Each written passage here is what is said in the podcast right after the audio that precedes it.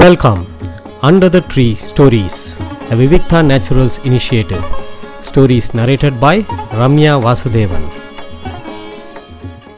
இன்னைக்கு நம்ம பார்க்க போகிறது வந்து குருக்ஷேத்திர போரில் நாலாவது நாள். என்ன நடந்ததுன்னு பார்க்கலாம். இந்த குருக்ஷேத்திர போர் பதினெட்டு நாள் நடக்கிறது. ஒவ்வொரு நாளையும் விவரித்து எழுதியிருக்கா.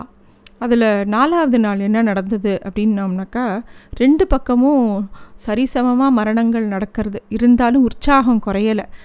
துரியோதனன் பக்கமும் நிறைய இழப்பு இருக்குது பாண்டவர்கள் பக்கமும் இழப்பு இருக்குது இருந்தாலும் வீரர்கள் வந்து கொஞ்சம் கூட மனச்சோர்வு அடையாமல் சண்டை போட ஆரம்பிக்கிறான் இந்த விஷயத்தை வந்து சஞ்சயன் வந்து திருதராஷ்டனுக்கு விளக்கி சொல்லிகிட்டே இருக்கான் அர்ஜுனனோட மகனான அபிமன்யு வந்து துரியோதனன் படையிலேருந்து அஞ்சு பேரை எதிர்த்து சண்டை போடுறான்.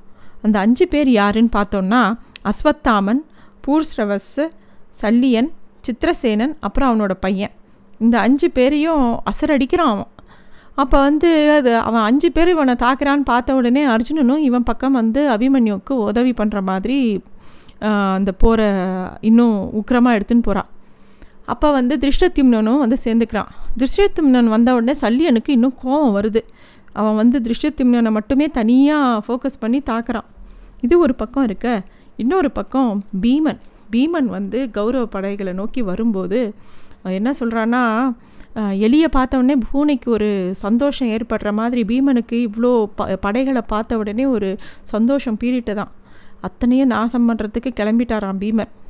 அப்போ வந்து துரியோதனன் என்ன பண்ணுறான் அவகிட்ட இருக்கக்கூடிய பெரிய யானைப்படையை வந்து பீமனை நோக்கி செலுத்துகிறான் யானைப்படைகளை ஜாக்கிரதையாக கையாளணும். பீமன் வந்து அதுங்களுக்குள்ளே ஒரு பெரிய குழப்பத்தை உண்டாக்கி ஒன்றும் கொன்னே சண்டை போட்டுக்கிற அளவுக்கு அதை ஒரு மாதிரி பண்ணி விட்டுறான். இதனால் பாண்டவர்களால் மட்டும் தாக்கப்பட்டு யானைகள் இறக்கலையா? தங்களைத்தானே யானைகள் ஒவ்வொரு பக்கமாக தாக்கிண்டு சின்னாபிடமாக ஆயின்றிருக்கு. அந்த படைக்கு ஏற்பட்ட சேதத்தை அணிவிப்பு அணிவகுப்பு கலைஞ்சதை பார்த்த துரியோதனை அவனுக்கு என்ன பண்ணுறதுனே தெரியல அவனும் அங்கே வந்துடுறான். அங்கே வந்து சண்டை போட ஆரம்பிக்கிறான் பீமனோட. பீமனுக்கும் துரியோதனுக்கும் உக்கிரமாக சண்டை நடக்கிறது. அப்போ வந்து அதை பார்த்து இன்னும் வேகமாக அந்த குதிரையை அதாவது தன்னோட தேரை செலுத்த சொல்கிறான் பீமன். துரியோதனும் அம்புகளை பீமனை நோக்கி போடுறது அப்படி போயிட்டே இருக்கும்போது பீரியோ இது பீமனை எதிர்த்து போராடிய தங்களோட எட்டு மகன்களும் அடுத்தடுத்து பலியாகி விட்டார்கள் அப்படின்னு சொல்லி சொல்கிறான் சஞ்சயன். அதாவது துரியோதனோட சகோதரர்களில் எட்டு பேர் வந்து இறந்து போய்ட்றான் ஒரே சமயத்தில் பீமன் வந்து அவளெல்லாம் துவம்சம் பண்ணி கதறடித்து சாகடிக்கிறான். அதை கேட்ட உடனே திருதராஷ்டனுக்கு ரொம்ப வருத்தமாக இருக்குது ரொம்ப கதறி அழறான். அதை கேட்டோடனே சஞ்சயன் வந்து மன்னா ஒரு க்ஷத்திரியனுக்கு வந்து ரொம்ப சிறப்பே வந்து போர்க்களத்தில் இறந்து போகிறது தான் எதுக்கு கலங்குறீங்க? அப்படின்னோடனே இதுவும் சொல்கிறான் துரியோதனர் ரொம்ப கடுமையாக போராடுறான் பீமனோட. பீமன் மயங்கியே விழுந்துட்டான். அப்படின்ன உடனே திருதராஷனுக்கு ஒரு சந்தோஷம் வருது. பீமன் மயங்கி விழுந்துட்டானா?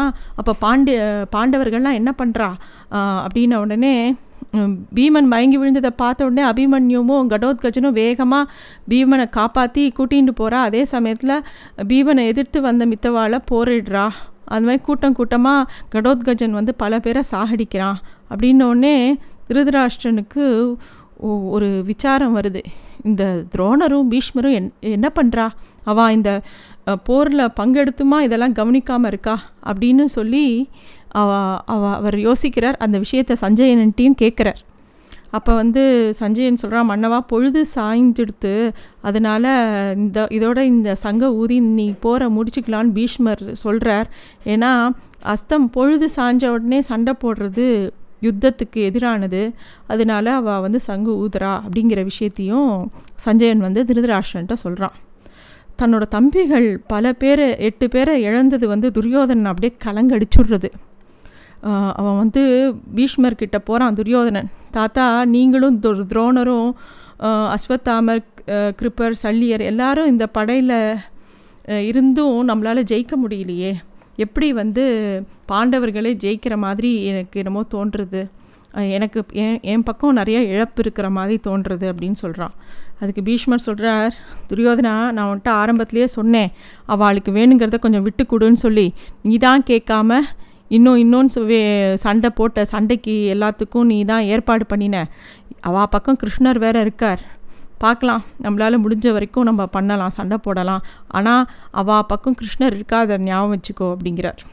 துரியோதனால் அதை ஏற்றுக்கவே முடியல. மனசில் வெறுப்பும் பகையும் அவனுக்கு வந்து இன்னும் இன்னும் ஜாஸ்தி இருக்குது அவன் வந்து இன்னும் மனசுக்குள்ளே ஒரு பொறாமை. அவனை வந்து அவனை அப்படியே அழிக்கிறது அந்த பொறாமைங்கிறது. அதாவது ஆமை பூந்த வீடும் அமீனா பூந்த வீடும் உருப்படாதும்பா அந்த ஆமைங்கிறது என்னென்னா பொறாமை தான். ம துரியோதனோட மனசுக்குள்ளே அந்த பொறாமை பூந்துடுத்து அது அவனை அழிக்காமல் விடாது. இதுதான் வந்து நாலாவது நாள் நடந்த குருக்ஷேத்திர போரில் நடந்த விஷயம். நன்றி. Thanks for listening to stories under the tree a Vivikta Naturals initiative.